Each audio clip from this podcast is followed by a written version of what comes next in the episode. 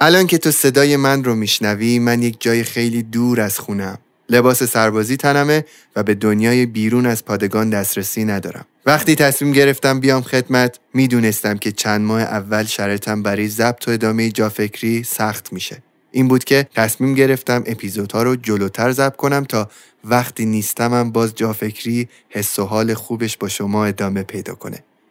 این حرفها هم بمونه به یادگار برای روزهایی که به سختی های روزگار فعلی خودم لبخند می‌زنم و افتخار می‌کنم. من امیرعلی هستم و شما شنونده اپیزود اول از فصل هشتم پادکست جافکری هستین.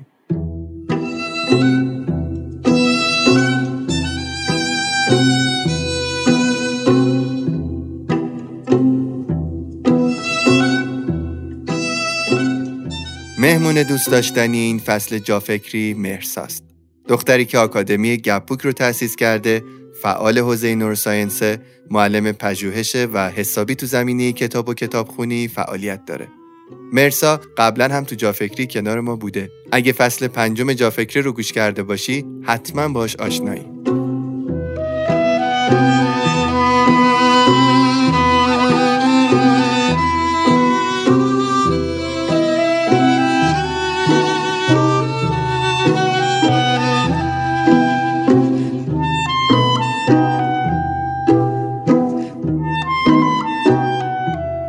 موفقیت یک مفهوم نسبیه یعنی هر کسی تعریف خودش رو از موفقیت داره اما گاهی جامعه، رسانه و غیره تعریفی از موفقیت رو به ما القا می‌کنن که نه تنها برای اکثریت دست نیافتنیه بلکه پذیرش این تعریف می‌تونه مانع رشدمون و باعث آسیب به سلامت روانمون بشه. در این اپیزود با یک نگاه نقادانه تعریف قالبی که از موفقیت در رسانه و جامعه مطرح شده رو بررسی می‌کنیم. با من و مرسا همراه باشید.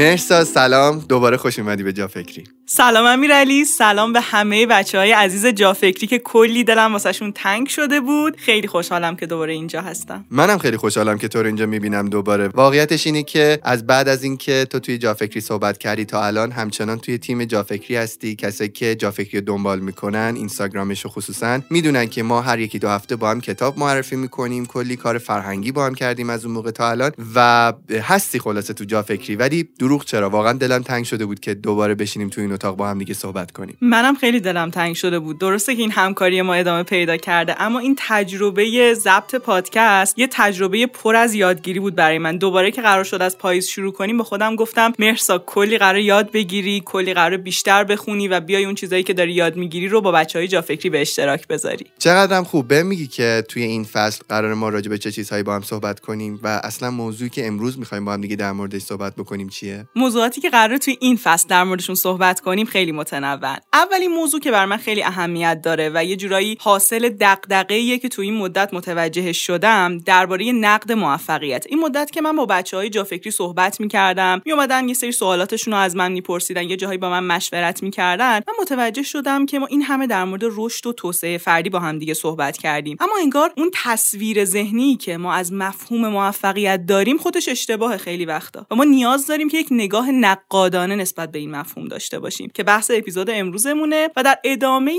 این فصل ما قراره که توی هر اپیزود با یک کتاب جدید آشنا بشیم در مورد کتابا قراره با بچه های جا فکری صحبت کنم چون من خودم شوق کتاب خوندن دارم و دوست داشتم که این فرصتی بشه برای اینکه این شوق رو با بچه های جا فکری به اشتراک بذارم و اصلا کتاب خوندن رو به عنوان یه عادت سالم بیایم و تو برنامه خودمون بذاریمش یه تایمی رو بذاریم تو این شلوغی برای چند دقیقه کتاب خوندن که حالا در ادامه باز بیشتر میگم که چه تأثیری می‌تونه روی سلامت مغزمون و رشدمون داشته باشه. خیلی هم پیشنهاد خوبیه. من خودم چند روز پیش یه ویدیو دیدم از سروش صحت و عادل فردوسی پور که داشت در مورد کتاب خوندن ازش می‌پرسید. عادل فردوسی پور یه حرف خیلی قشنگی زد گفت این کتاب خوندن خودش یک ورزش فکریه. تو دنیای خیلی پر دغدغه ما این دنیایی که انقدر توش هممون درگیر یک تشویش و استرسی هستیم کتاب خوندن می‌تونه برای ما یه کنج خلوتی باشه که بریم اونجایی کمی سعی کنیم حالا هوامون رو عوض بکنیم. مرسا از موفقیت حرف زدیم. می‌خواستم اول از همه قبل از اینکه این نقد موفقیت رو بیایم با هم دیگه شروع بکنیم از خودت اول تعریف موفقیت رو بپرسم. مرسی ممنونم امیرعلی اتفاقا منم دوست داشتم که تعریف تو رو از موفقیت بدونم. من اگه بخوام تعریف خودم رو بگم به نظر من موفقیت یک مفهوم نسبیه. یعنی ما واقعا نمی‌تونیم بگیم که موفقیت برای همه آدم ها یک تعریف مشخص داره. هرچند که به هر حال رسانه و جامعه همیشه سعی کرده که یه تعریف استانداردی از موفقیت به ما ارائه بده یا یه سری آدمهایی رو به ما نشون بده و بگه اینها موفقن و تو اگه می‌خوای که موفق باشی بعد به اینها برسی. اما من فکر می‌کنم این مفهوم خیلی شخصیه چون اونجایی که ما احساس رضایت رو داریم در مسیر احساس موفقیت هم داریم. گاهی وقتا آدمهایی هستن که به ظاهر موفقن ولی با خودشون که صحبت می‌کنیم حال خوبی ندارن که حالا این می‌تونه دلایل مختلفی داشته باشه. اما من می‌تونم اینو بگم که برای من رسیدن به موفقیت مثل خلق یه اثر هنری میمونه. یعنی وقتی که یک هنرمند داره یه اثر هنری رو خلق می‌کنه خود این فرایند رو داره ازش لذت می‌بره. نمی‌خواد خودش رو اثبات کنه نمی‌خواد فقط به اون نتیجه برسه. خود این فرایند داره حالش رو خوب می‌کنه و این فرایند یه حس و حالی داره که خود این تجربه داره بهش انرژی میده و در نهایت محصول منحصر به فرده. واسه همین میگم هنر. چون وقتی که یک هنرمند یه اثری رو خلق می‌کنه ما نمی‌تونیم اونو با اثرهای دیگه مقایسه کنیم. و موفقیت هم همینه. مسیر من مسیر منحصر به فرد منه و حتی به نظر من قابل مقایسه هم نیست. چون همه اتفاقات پیچیده‌ای که تو این مسیر هست برای من داره میفته من دارم تجربهشون می‌کنم و منم با آدمای دیگه فرق دارم. اینجایی که مقایسه رو ما میایم برمیداریم از تعریف موفقیت شاید اون رضایت داره بالا و بالاتر میره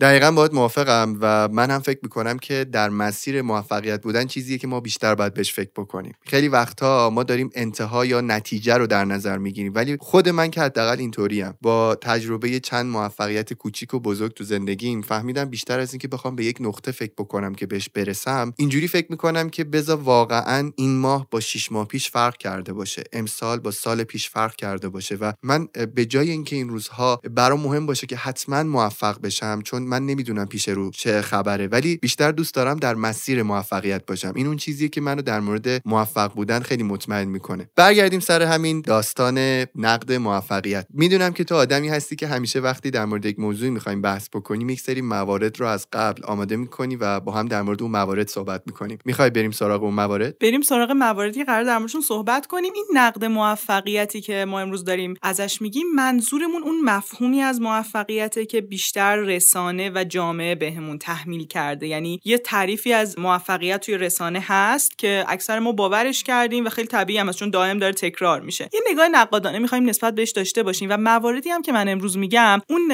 مواردی هم که باعث شدن که با اون تعریف غلطی که تو وجود ما رفته ما حالمون بد باشه سلامت روانمون آسیب ببینه و ما قراره بریم به سمت اینکه در عین حال که داریم تلاش می‌کنیم استانداردهای بالایی داریم واسه رشدمون داریم وقت می‌گذاریم با یک نگاه شفاف شفافتر و درستتری مسیر رشدمون رو ببریم جلو و اون دیدگاه اشتباه از موفقیت سلامت روان ما رو بهش آسیب نزنه.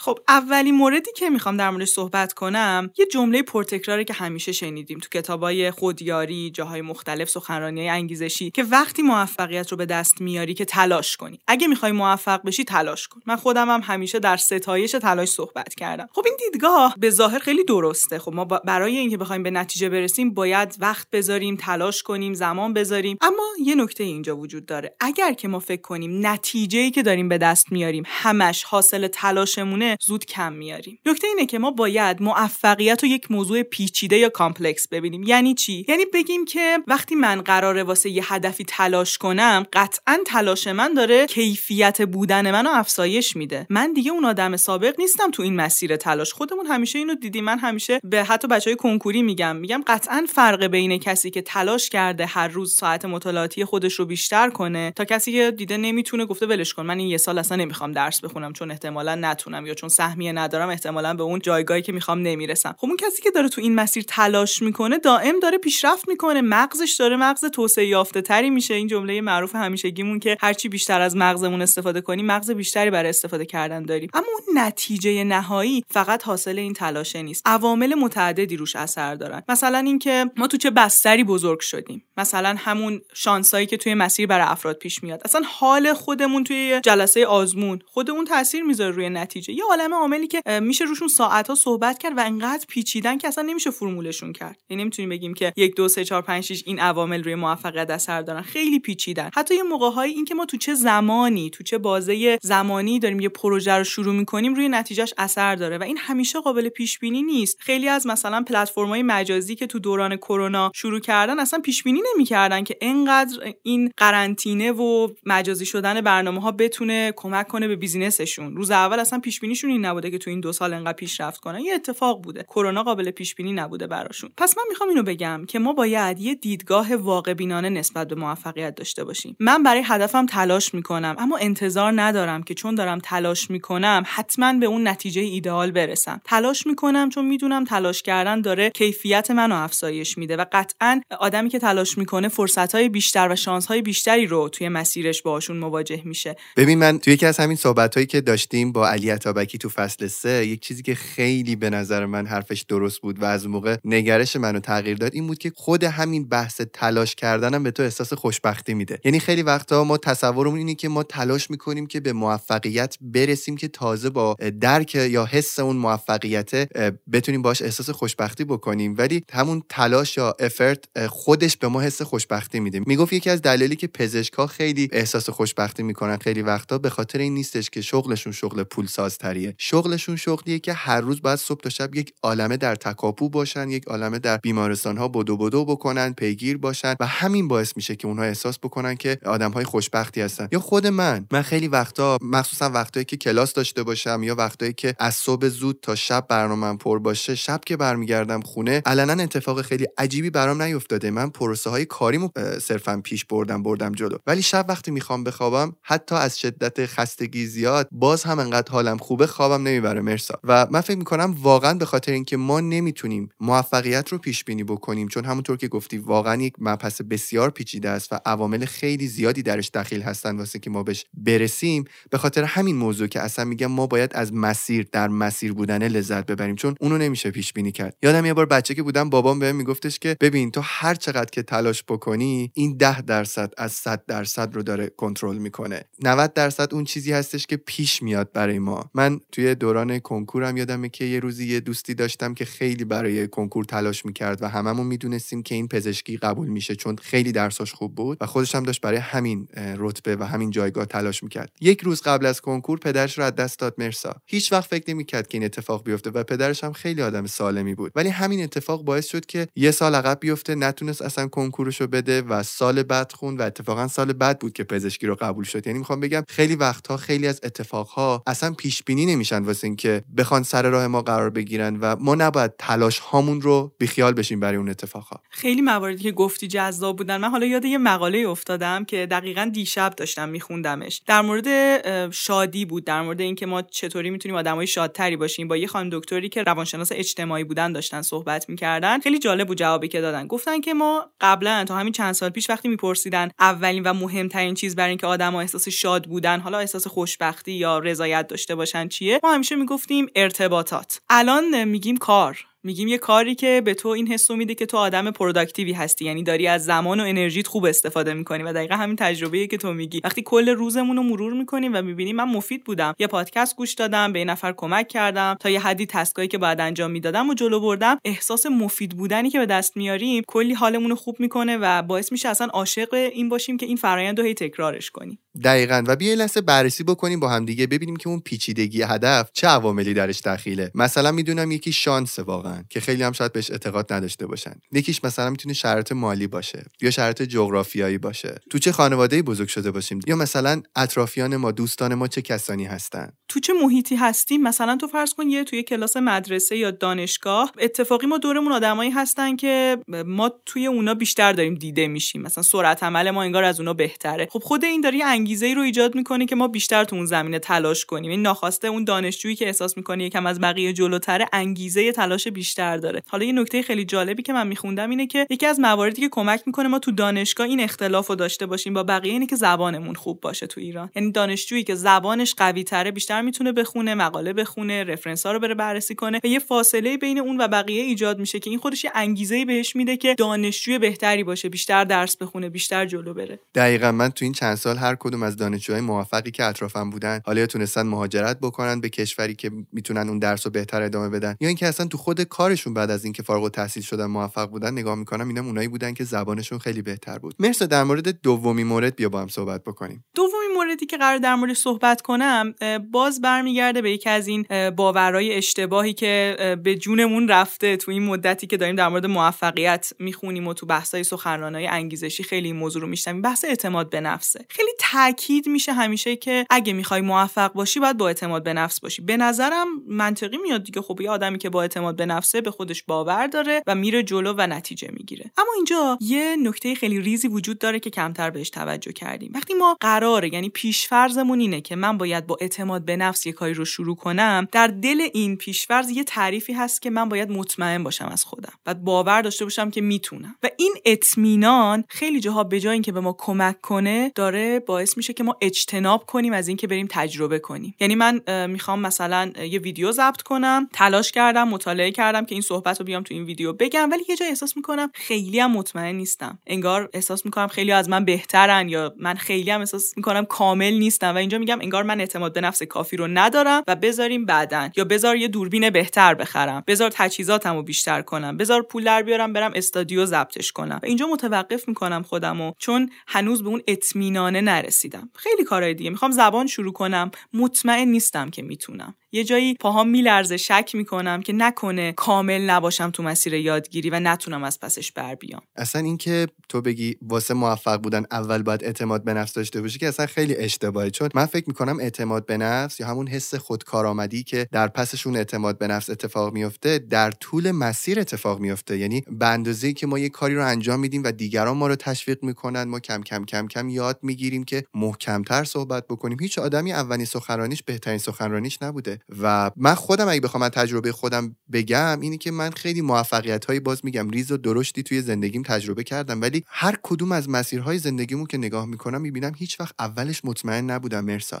مثلا من یادم خیلی یکی از دوستانم منو هل داد که دوربین بخرم. یعنی خیلی مطمئن نبودم وقتی که داشتم دوربین میخریدم. یا مثلا همین جا فکری که الان داریم با هم صحبت می‌کنیم من تمام تلاشمو کردم که قشنگترین اسم رو انتخاب کنم بهترین آدم ها رو واسه صحبت کردن انتخاب بکنم بهترین موضوعات رو انتخاب کنیم واسه صحبت کردن. اما واقعا کی می‌دونست که قراره چه اتفاقی برای جا فکری بیفته؟ و ما در ادامه فهمیدیم که جا فکری چقدر می‌تونه اتفاق مفیدی باشه حالا چه برای خودم چه برای کسایی که دارن گوش می‌کنن اگر که اونها هم همچین اعتقادی داشته باشن. اما مرسا من در کل زمانی که می‌بینم آدم های اطرافم نگرششون اینه که از روز اول باید نسبت به کاری که می‌خوان شروع بکنن مطمئن باشن. منو یه کمی ناراحت می‌کنه. چون احساس می‌کنم اون نگاه نگاه پخته ای نیست. من خیلی از آدم ها رو پزشکای موفق رو دیدم تو این چند سال کنارم که هیچ وقت مطمئن نبودن وقتی رشته پزشکی رو انتخاب کردن. ولی الان خیلی موفقن الان خیلی معروفن الان خیلی دارن پول در میارن. ما فکر می‌کنیم باید حتما به اشتباه فکر می‌کنیم از روز اول باید بدونیم که چند سال دیگه قرار چه اتفاقی بیفته قرار چقدر بشناسنمون قرار چقدر پول در بیاریم قرار چقدر به آرزوهامون برسیم و این باعث میشه که یه اتفاقی بیفته و اون اینه که دیرتر شروع بکنیم. و به نظر من این دیرتر شروع کردن در راستای اهداف و آرزوهامون بدترین اتفاقی که می‌تونه برای ما بیفته چون در نهایت این ما هستیم که دائما داریم زمان رو از دست میدیم.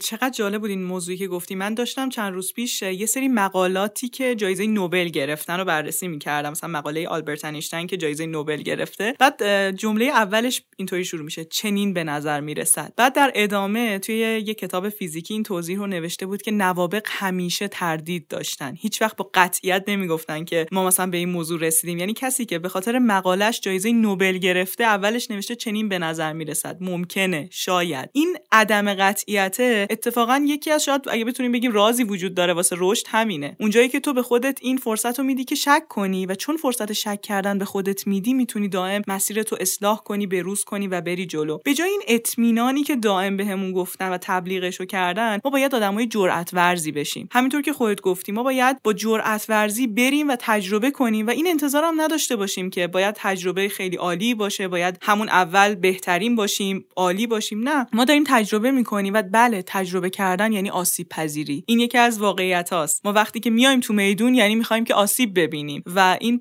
پیشفرض در واقع شروع کردنه و ما باید بدونیم که برای اینکه رشد کنیم یکی از احتمالات همینه که ممکنه تو این مسیر شکست بخوریم آسیب ببینیم. ولی ما پرقدرت قدم ها رو برمیداریم میریم توی میدون تجربه کسب می‌کنیم و رشد می‌کنیم. و در نهایت می‌بینیم موفقیت نمودار ماست. نه قدم های کوچیک کوچیک ما. یعنی ما اشتباه کردیم بعد اشتباهاتمون کمتر شده بعد یه جایی دوباره اوج گرفتیم بعد دوباره یه جا شکست خوردیم یعنی این هی بالا پایین داره ولی نمودار کلی رو به موفقیت و رشد بوده. خیلی هم خوب گفتی. بهم بگو مورد سوم چیه؟ مورد سوم قصه ایه که شاید من خودم تا همین چند سال پیشم درگیرش بودم. انگار که بهمون گفته بودن اگه می‌خوای که آدم خوش فکری باشی موفقی باشی باید همه تمرکز تو بذاری روی مغزت. یعنی فقط سعی کنی که واسه فکرت خرج کنی. کتاب بخونی کلاس بری درس بخونی و انگار که ما نباید به بدنمون توجه کنیم. انگار که نباید به تغذیه‌مون اهمیت بدیم به خوابمون اهمیت بدیم ورزش کنیم. و موفقیت فقط حاصل اینه که تو زیاد کتاب بخونی تو دانشگاه خیلی بدرخشی. حالا یه بخشی از موفقیت که آدما رو سوق میده به سمت اینکه مدرک دانشگاهی داشته باشن به سمت اینکه از نظر علمی بتونن حرفی بزنن انگار کلا آدما رو یه کله می‌بینه. دیگه احساس می‌کنه این بدنه جداست. در صورتی که ما الان اصلا تو خود نوروساینس این بحثو داریم تو خود علوم اعصاب که وقتی داریم میگیم مغز داریم در مورد بدن هم صحبت می‌کنیم. یعنی همه اینا یک پارچه است چون تمام اون فرمان ها رو این بدنه باید اجرا کنه. دقیقا بحثای فصل قبلی که چقدر دایجان به ما عالی یاد دادن که ما چطوری می‌تونیم به بدنمون توجه کنیم و من خیلی خوشحالم که این فصل رو تو جا فکری داشتیم. هم برای خود من خیلی نکات داشت و اصلا دارم life styleمو تغییر میدم دارم سبک زندگیمو تغییر میدم. یه موضوع خیلی جالبی که من خودم برام واقعا اولین بار حیرت انگیز بود دکتر نجد رحیم داشتن می‌گفتن که تعداد نورون هایی که در شکم ماست بیشتر از نورون هایی که در نخاع ماست و بخش زیادی از سروتونین که اون هورمون اون در واقع انتقال دهنده عصبیه که مرتبط میشه با خلق و خوی ما داره بخش زیادیش در روده های ما تولید میشه. و ما چطور می‌تونیم احساس کنیم که می‌تونیم آدم شاد و خوشفکری باشیم وقتی هیچ توجهی به تغذیهمون نداریم؟ هیچ توجهی به بدنمون نداریم. اگر ما می‌خوایم مسیر رشد رو بریم جلو باید توجه کنیم به این موضوع که ما باید نمیگم همه ابعاد زندگی رو میشه خیلی توی لول جلو برد توی صد جلو برد. نمیشه. ممکنه ما توی بازه زمانی به یه بودی بیشتر توجه کنیم. اما نباید از یه بودی قافل بشیم. سعی کنیم که به ابعاد دیگه زندگیمون هم توجه کنیم به خوابمون توجه کنیم به تغذیه‌مون کنیم که حالا من بیشتر ارجاع میدم بچه‌ها برن فصل قبلی رو مفصل گوش بدن. و من فکر می‌کنم این تصوری که توی جامعه ایجاد شده که آدم موفق اونیه که هیچ تفریحی نداشته ورزش نکرده فقط نشسته درس خونده کتاب خونده مدرک تحصیلی خودش رو ارتقا داده باعث شده که ما یه سری آدمی داشته باشیم که اتفاقا جایگاه اجتماعی بالایی دارن تحصیلات بالایی دارن. اما انقدر درگیر بیماری های مختلف شدن که دیگه نمی‌تونن از اون چیزایی که یاد گرفتن درست استفاده کنن. دقیقا مرسا اگه یادت باشه تو فصل قبل دایی داشت صحبت می‌کرد میگفتش که ما یه طول عمر داریم یه عرض عمر داریم. چیزی که همیشه داریم بهش فکر می‌کنیم اینه که فکری تلاش بکنیم کتاب بخونیم بریم جلو. ولی هیچ وقت به عرض عمرمون نگاه نمی‌کنیم که این چه کوالیتی داره زندگی ما. یعنی اگه من قرار باشه هر روز باشم برم دیالیز بشم ولی آدم موفقی هم باشم اون موفقیت خیلی به دل من نمیچسبه. اگه قرار باشه هی درگیر بیماری باشم درگیر دیابت باشم هی اذیت بشم با بیماری های مختلف اون وقت این راهی هم که دارم میرم به سمت موفقیت یا در مسیر موفقیت اگر هستم سختی هایی رو به زندگی من داره اضافه می‌کنه که باعث میشه از سطح رضایت من از شادی من کم بشه. نکته خیلی خوبی گفتی. آره یادم این صحبت دایی و. مورد بعدی که می‌خوام در مورد این بحث نقد موفقیت بگم اینه که موفقیت ما همیشه فردی تعریف کردیم. یعنی هر جا بحث موفقیت بحث یک فرده که داره تلاش می‌کنه کیفیت زندگیشو بهتر کنه اصلا ما یه توسعه فردی. خب آره فرد مهم ما باید به رشد خودمون اهمیت بدیم. اما ما آدما واقعا یک سری جزیره جدا از هم نیستیم توی جامعه. اگه بخوام از زبون علوم اعصاب در موردش صحبت کنم ما قبلا گفته بودیم که مغز ما پویاست داینامیکه یعنی ارتباطات بین نورون های ما ثابت نیستن. و به واسطه تجربه های ما تلاش های ما برای یادگیری مغز ما سعی می‌کنه کم کم ارتباطاتی که بین نورون ها هست رو تغییر بده. اما یه نکته هم تو اپیزود لرنینگی که فصل قبلی که با من بود داشتیم من گفتم. گفتم این پروسه خیلی آروم اتفاق میفته خیلی سریع نیست. مغز اینطوری نیستش که هر تجربه جدیدی که ما باهاش مواجه میشیم به این نتیجه برسه که من می‌خوام آرایش نورون هامو تغییر بدم. چون خب سیستم مغز بهینه است باید یه تغییری براش کلی دلیل وجود داشته باشه که بخواد ایجادش کنه. اما امیرعلی یه جا مغز ما ولخرجی می‌کنه. کجا ولخرجی می‌کنه؟ توی ارتباطات. یعنی وقتی که ما با یه آدمی قراره که صحبت کنیم توی ارتباط کاری مغز ما تمام تلاشش رو داره می‌کنه تا مدارهای مغز ما رو با مدارهای مغز اون یه جورایی هماهنگ کنه مچ کنه. و این قضیه قابل اندازه‌گیریه تا حدی که توی ارتباط خیلی عادی کاری بدن ما داره تمام تلاشش رو می‌کنه تا ضربان قلب ما رو و اون اتفاقاتی که تو جریان خون ما داره میفته رو و اون سرعت تنفس ما رو با شخص مقابل هماهنگ کنه و این حیرت انگیزه آدم هایی که ما باشون در ارتباط هستیم روی جریان خون ما اثر دارن روی تپش قلب ما اثر دارن. ما چطور می‌تونیم بی تفاوت باشیم نسبت به دیگران و همه چیز رو بخوایم فردی ببینیم؟ وقتی انقدر تحت تاثیر هم هستیم مرسا یادم خیلی سال پیش کنار دریا بودم با دایی بزرگترم دکتر سید احمد تارا. داشتیم صحبت می‌کردیم و برای من یه مثال خیلی قشنگی زد. من این مثال رو قبلا توی فصل اول جافکری با شنونده ها در میون گذاشتم. اگه اونا فصل اول گوش کرده باشن حتما این مثال رو شنیدن. ولی فکر می‌کنم جاش باشه یه بار دیگه بگم. دای احمد من یه بار کنار دریا داشت برای من صحبت می‌کرد. میگفتش که امیرعلی ما هر کدوممون یه تیکه پازلیم که وقتی کنار همدیگه هستیم این روزگار رو داریم تشکیل میدیم. و می‌گفت هر وقت که ما داریم پازل بازی می‌کنیم اگه دقت کرده باشید یه تیکه پازل رو وقتی نمی‌تونیم پیداش بکنیم چیکار می‌کنیم؟ اونو میذاریمش کنار و شروع می‌کنیم پازل های بقیه تیکه پازل ها رو چیدن. و بعد وقتی که اون تیکه پازل ها رو میچینیم تازه می‌فهمیم که این تیکه پازلی که نمی‌دونستیم جاش کجاست الان جاش کجاست. می‌گفت اگه ما خودمون تیکه پازل بخوایم تجسم بکنیم اینه که وقتی خودمون رو پیدا نمی‌کنیم یا مسیر موفقیتمون رو پیدا نمی‌کنیم اگر بریم سراغ تیکه پازلای دیگه اگه بریم سراغ زندگی های دیگه و تلاش بکنیم که به اونها در مسیر موفقیتشون کمک بکنیم احتمالا این فرایند پیدا کردن خودمون رو خیلی تسریع می‌کنه. یعنی این ماجرا کمک می‌کنه که ما معنا مفهوم زندگی خودمون رو زودتر هم بفهمیم در کمک به دیگران. خود من مرسا نگاه می‌کنم می‌بینم که خیلی از چیزهایی که تو زندگیم بهشون رسیدم و همینجوری بهشون رسیدم. خدا می‌دونه چقدر وسط صحبت کردن یا کمک کردن با آدمهای دیگه یهو خودم تلنگر خوردم و یهو خودم احساس کردم که چیزی که دارم برای دیگران تعریف می‌کنم و خودم انگار نمی‌دونستم. خودت حالا شده که صحبت کردم برای دیگران تلنگر بخوری؟ خیلی وقتا پیش اومده. خیلی وقتا آدم داره به این نفر مشورت میده توی زمینه و می‌بینه یکی از مخاطبای اون صحبت دقیقا خودشه. و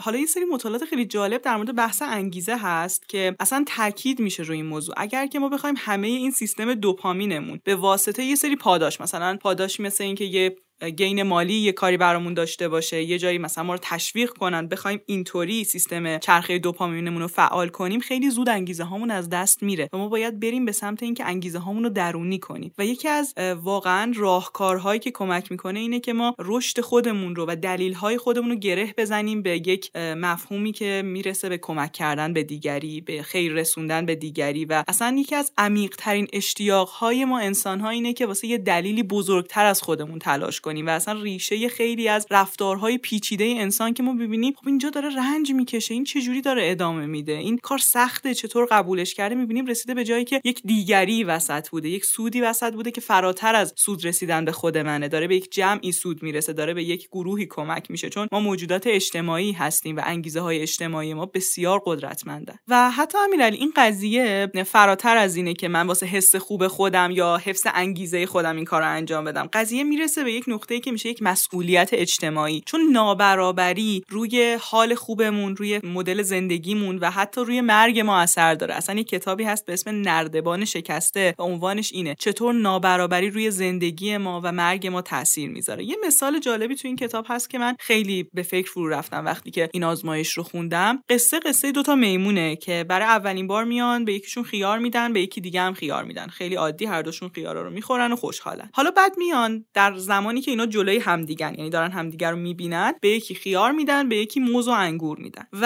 اولش که اینا شروع می‌کنن به خوردن میوه ها اون میمونی که داشته خیار میخورده و داشته می‌دیده یه میمون دیگه داره موز و انگور می‌خوره شروع می‌کنه به بیقراری کردن. خیار رو پرت می‌کنه خودش رو به قفس می‌زنه و اینقدر این بیقراریش زیاد میشه که اون میمونی که داشته موز و انگور میخورده دستش رو از قفس میاره بیرون و میوه خودش رو با این میمون تقسیم می‌کنه. خیلی برای من خیلی تحمل برانگیز بود که ما چطوری می‌تونیم بی تفاوت باشیم نسبت به اینکه موفقیت خودمون و اون چیزی که داریم یاد می‌گیریم و, و بخشی از امکانات خودمون رو با بقیه به اشتراک نگذاریم و یا کمک نکنیم که هممون با هم رشد کنیم. به سادگی اینکه من این پادکست رو دوست دارم و به یکی معرفی می‌کنم. یه کتاب خوبی می‌خونم و به یکی معرفی می‌کنم. یه روشی تو مطالعه بر من داره جواب میده و من اینو به دوستم میگم. به سادگی این موارد می‌تونه خیلی وقتا باشه و ما اینو دریغ می‌کنیم. گاهی وقتا از هم دیگه. مرسا من بچه که بودم کلاس پنجم که بودم خواهرم سارا کلاس سوم بود و هما کلاس اول اگه اشتباه نکنم. مامان من اومد دید که ما زبانمون خب خوب نیست و بعد بالاخره جای شروع کنیم. ما رو برد کلاس زبان ثبت نام کرد. یادم تون کلاس زبان من اونجا یه رقیبی داشتم که خیلی تلاش می‌کردیم. یعنی من اول بودم یا دوم بودم اون اول بود یا دوم هی جابجا می‌شد. یعنی هی نسبت به امتحانات کویزهایی که از ما می‌گرفتن و سوال جوابایی که تو کلاس جواب می‌دادیم هی مشخص می‌شد که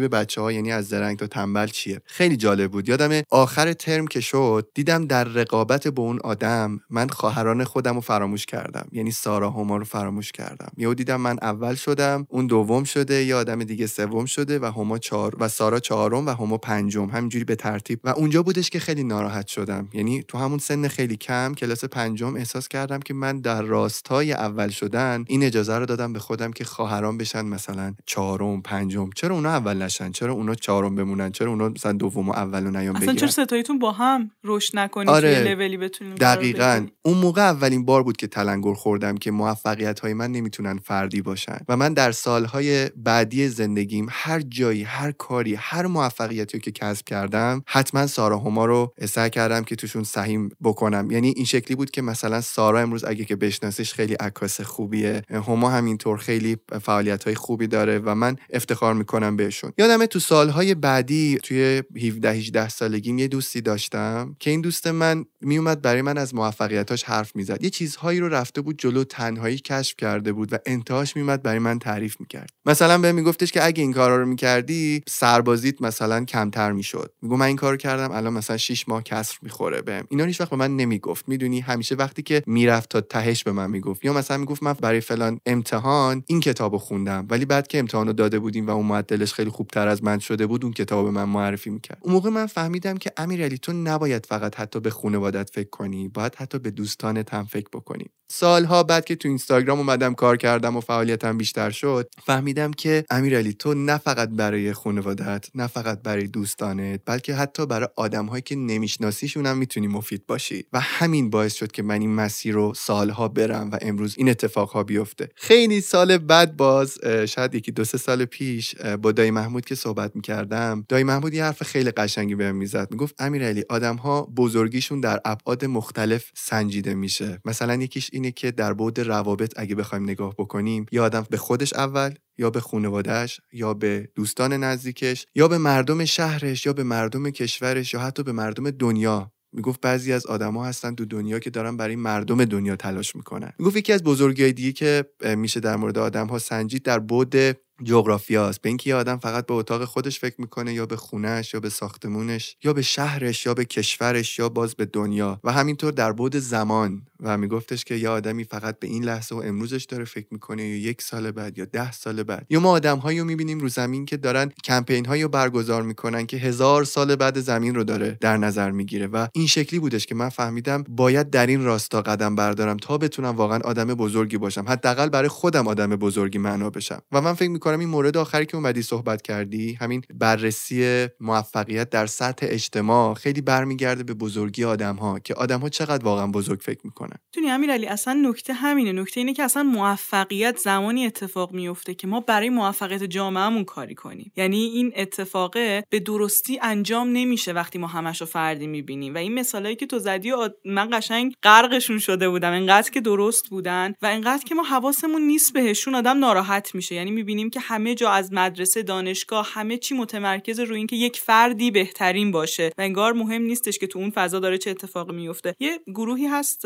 یه سالی از سالهای مدرسه علامه هلی هستش که به شکل خیلی واقعا شگفت انگیزی همه بچه های اون دوره خیلی موفق و درخشانن. حالا جدای از اینکه همشون رتبه های برتر کنکور بودن حالا درست مدرسه های هلی همیشه بچه های برتر زیادی داره. ولی مثلا توی کلاس سی نفری وقتی مثلا 28 نفر به یک موفقیت خیلی زیادی می‌رسن اصلا این آمار جای تحمل داره. چند تا از آدمایی که الگوی منم هستن توی اون دوره بودن. و من داشتم حالا چون می‌خوام خیلی بیشتر توضیح بدم و یک موضوع برداشت شخصی اسامیشون رو نمیگم. ولی داشتم با یکی از افرادی که تو اون کلاس بود داشتم صحبت می‌کردم که به نظر شما چه تفاوتی در این دوره وجود داشت که این همه نخبه و این همه آدم درخشان که هر کدومشون یه گوشه این دنیا یه آدم مهم می‌شدن از اون کلاس از اون دوره در واقع ما داریم و خروجی های چنین ارزشمندی داریم. گفت ببین مرسا ما اون موقع فضای مدرسه اتمسفر مدرسه اینطوری بودش که تو اون سال ما می‌رفتیم کتابخونه جایی نشستن نبود. همه می‌خواستن یه چیز جدید یاد بگیرن. همه یه کتاب دستشون بود. کتاب تو دست من که من تمومش می‌کردم دوستم برمی داشت میخوندش. و من احساس کردم که واقعا اینکه تو چه فضایی تو چه اتمسفری ما هستیم چقدر رو رشدمون اثر داره. تو اون اتمسفر همه در تلاش بودن برای اینکه از پتانسیلاشون استفاده کنن. و بعد داشت مثال می‌زد می‌گفت مثلا همین چند سال اخیر رفته بود همون مدرسه می‌گفت کتابخونه اصلا خالی بود. مثل یعنی کسی نبود تو کتابخونه. حالا اون موقع شاید بگیم اون زمان مثلا خب مطالعات بیشتر از طریق کتابخونه بوده. نمی‌خوام مقایسه شاید مقایسه درستی نباشه. ولی می‌خوام بگم این اتمسفری که ساخته میشه به واسطه اینکه من میام منابع رشد خودم رو با بقیه به اشتراک می‌ذارم و شوق خودم برای پیشرفت و تغییر رو با بقیه به اشتراک می‌ذارم چقدر می‌تونه باعث یه همافزایی بزرگ بشه. و اینجا دیگه جمع ما با هم دیگه یه جمع عادی نیست که یک به اضافه یک دو شده. خیلی فراتر از دوه و یک رشد بزرگیه که ما اصلا قبلش نمی‌تونستیم پیش بینیش کنیم. خب ما تا الان چهار تا نقد به موفقیت داشتیم که با هم دیگه مواردش رو بررسی کردیم و من اگه بخوام یه جمع بندی کنم هدف از این بررسی این بودش که ما با یه نگاه شفافتری مسیر خودمون رو جلو ببریم و کمتر از نظر روانی آسیب ببینیم. کتاب های زیادی نوشته شده در مورد رنج انسان مدرن. یکی از این کتاب ها اسمش هست تنهایی هولناک مکس ولسین تو این کتاب داره یک انسانی به ما نشون داده میشه که تو یک مسابقه نابرابر داره تلاش می‌کنه. مسابقه که شاید خیلی از ماها توش هستیم. مسابقه برای کسب ثروت شهرت جایگاه اجتماعی و مقایسه دائمی با سلبریتی ها آدمای مشهوری که هیچ کدوم از ما شرایطمون مثل اونا نبوده. این چند وقت پیش این توییت خیلی دیده شده بود در مورد پشت صحنه موفقیت بیل گیتس و جف بزوس و مارک زاکربرگ که آره اینا خیلی آدمای پرتلاشی بودن اما حمایتایی هم که داشتن حمایت خیلی استثنایی بوده. مثلا مدرسه خصوصی گرون قیمتی که مارک زاکربرگ رفته معلم خصوصی گرون قیمتی که داشته یا اینکه مادر بیل گیتس خودش رئیس شرکت بوده و سفارش کرده که کارهای بیل گیتس جلو بره یا در مورد جف بزوس وقتی که داشته ورشکست می‌شده پول خیلی زیادی از طرف خانوادهش گرفته که ازش حمایت شده. خب اینا رو ما هیچ وقت نشنیدیم در موردش و همیشه فکر می‌کنیم که آدم هایی که الان نوک هرم قرار گرفتن تو اوج قلن و دارن میدرخشن فقط تلاش کردن. خیلی تلاش کردن باهوش بودن و عوامل دیگه هم بوده. خودمون رو رنج ندیم به خاطر ناکامی هامون تحلیل کنیم. من چرا شکست خوردم؟ چطور می‌تونم اشتباهات کمتری کنم در ادامه مسیر. اما با خودمون بیرحمانه رفتار نکنیم. به خودمون مهربون باشیم و به خودمون افتخار کنیم که با همین امکاناتمون داریم تلاش می‌کنیم و داریم ادامه میدیم و قطعا این تلاش ها می‌تونن کمک کنن کیفیت ما بالاتر بره. اما قرار نیستش که همه به نوک قله برسن. و یه موضوع دیگه هم به نظر من یه مسئولیت اخلاقی شاید برامون. و من از وقتی که به خصوص کتاب نردبان شکسته رو خوندم و کتاب دیگر دوستی موثر رو اینو بر خودم به عنوان یه مسئولیت قرار دادم که فقط به آدمایی که نوک قلن توجه نکنم. فقط به اون آهنگی که شماره یک شده توجه نکنم. فقط به اون پادکستی که شماره یک توجه نکنم. برم بقیه گزینه ها رو نگاه کنم. چون به این نتیجه رسیدم که اون یکه عوامل زیادی اثر گذاشتن که یک بشه. فقط تلاش اون تولید کننده نبوده. توجه کردن به آدم های پرتلاشی که به دلایل مختلفی به نوک قله نمی‌رسن. اگه یکی از مسئولیت های اخلاقی ما بشه یکم جامعهمون جای مهربونتری میشه و شاید یکم هم تعادل بیشتری ایجاد میشه. چون آدم های بیشتری دارن دیده میشن. یه موقعی حتی می‌تونه خرید محصول از یه صفحه‌ای باشه که follower کمتری داشته. یه موقعی like کردن پستیه که likeاش کمتره. کامنت گذاشتن واسه کسیه که commentاش کمتره. حال همدیگه رو وقتی بهتر می‌کنیم وقتی توجهمون رو عادلانه تر پخش می‌کنیم به نظر من یه قدم قابل توجهیه برای اینکه دنیا رو جای بهتری کرده باشیم. دقیقا نکته که گفتی خیلی درسته. حالا من بدون اینکه این موضوع رو بدونم خیلی وقتا سعی کردم که این کارا رو بکنم. مثلا خیلی وقتا تو راه تهران که یا تهران یا کرج که دارم میرم میام پشت فرمونم گوش می‌کنم. پادکستایی که مثلا خیلی توی تاپ چارت ها نیستن و اتفاقا چقدر چیزهای قشنگی ازشون یاد می‌گیرم و خیلی وقتا با خودم نگاه می‌کنم میگم چرا اینا نباید خیلی شنیده بشن؟ مثلا این اواخر داشتم پادکست چنین شد رو گوش می‌کردم که اتفاقا از دوستان نزدیکم هم هست حسین صبحانی. به قدری این اپیزوداش قشنگه و من می‌دونم برای هر اپیزودش شاید 100 ساعت داره زمان می‌ذاره. اون تحقیقاتی که انجام میده ضبط می‌کنه و اینها. توصیه می‌کنم به کسی که تو جا فکری هستن الان دارن گوش می‌کنن حتما پادکست چنین شد و گوش بکنن. خیلی پادکست های خوبی داریم که الان خیلی کسی نمیشناستشون و من خیلی دوست دارم تو جای مناسب معرفیشون بکنم. نگاه می‌کنم می‌بینم که خیلی از آدم های اطرافن موفقیت های عجیب غریبی رو تجربه نکردن ولی موفقیت های کوچیکشون رو همیشه تحسین کردن. مثلا اگه فقط چند کیلو تونسته باشن تو چند هفته تو یک رژیم غذایی رعایت کرده باشن همیشه بهشون تبریک گفتم و تحسینشون کردم. تلاش کردم اگر کسی یک روش جدیدی از پول درآوردن رو کشف کرده و داره پول در میاره به یک استپی می‌رسه تشویقش کنم که استپای بعدی رو هم پیگیری بکنه و تجربه بکنه. و من فکر می‌کنم که این کار نه فقط برای اونها که برای خود من هم خیلی یادآوری این موضوع میشه که موفقیت های کوچیک و بزرگ خودم رو هم دست کم نگیرم. قرار نیست من حتما جف بزوس بشم یا مثلا ایلان ماسک بشم واسه اینکه خودم رو تحسین بکنم. من همیشه سعی می‌کنم یه جوری زندگی کنم که اگر امروز هم آخرین روز زندگیم باشه از قدم هام پشیمون یا ناراحت نباشم. مرسا. برای صحبت امروز ازت خیلی ممنونم. واقعا تو همیشه با صحبتات منو غافلگیر می‌کنی. بهم میگی که توی اپیزود بعدی قرار به چه موضوعی صحبت بکنیم؟ ممنونم میرعلی توی اپیزود بعدی قراره که در ستایش کامل نبودن صحبت کنیم. یه موضوعی که من خودم همیشه باش چالش داشتم و سعی کردم مدیریتش کنم بحث پرفکشنیسم و یه بحث خیلی مهم و کاربردیه که لازمه تو مسیرمون نسبت بهش آگاه باشیم. چقدر موضوع خوبی انتخاب کردی؟ مرسا من فکر می‌کنم این ایدالگرایی یا همون پرفکشنیسم یک صد خیلی بزرگه بر سر راه خیلی از آدمایی که من تو زندگیم دیدم. در نهایت خیلی خوشحالم و مشتاقم که هفته بعد ببینم تو دوباره راجع به موضوعات جدیدی که قرار با هم صحبت کنیم صحبت کنیم. مرسی.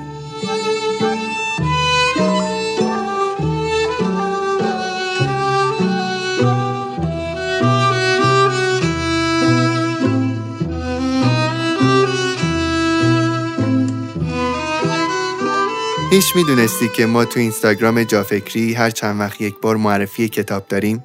به هایلایت معرفی کتاب تو صفحه اینستاگرام جافکری سر بزن و کتاب هایی که پیشنهاد کردیم رو بررسی کن. مطمئنم که با مطالب به درد بخوری مواجه میشی. تا اپیزود بعدی مواظب خودتون باشین رفقا. حسابی یادتونم هر هفته. خدا حافظتون.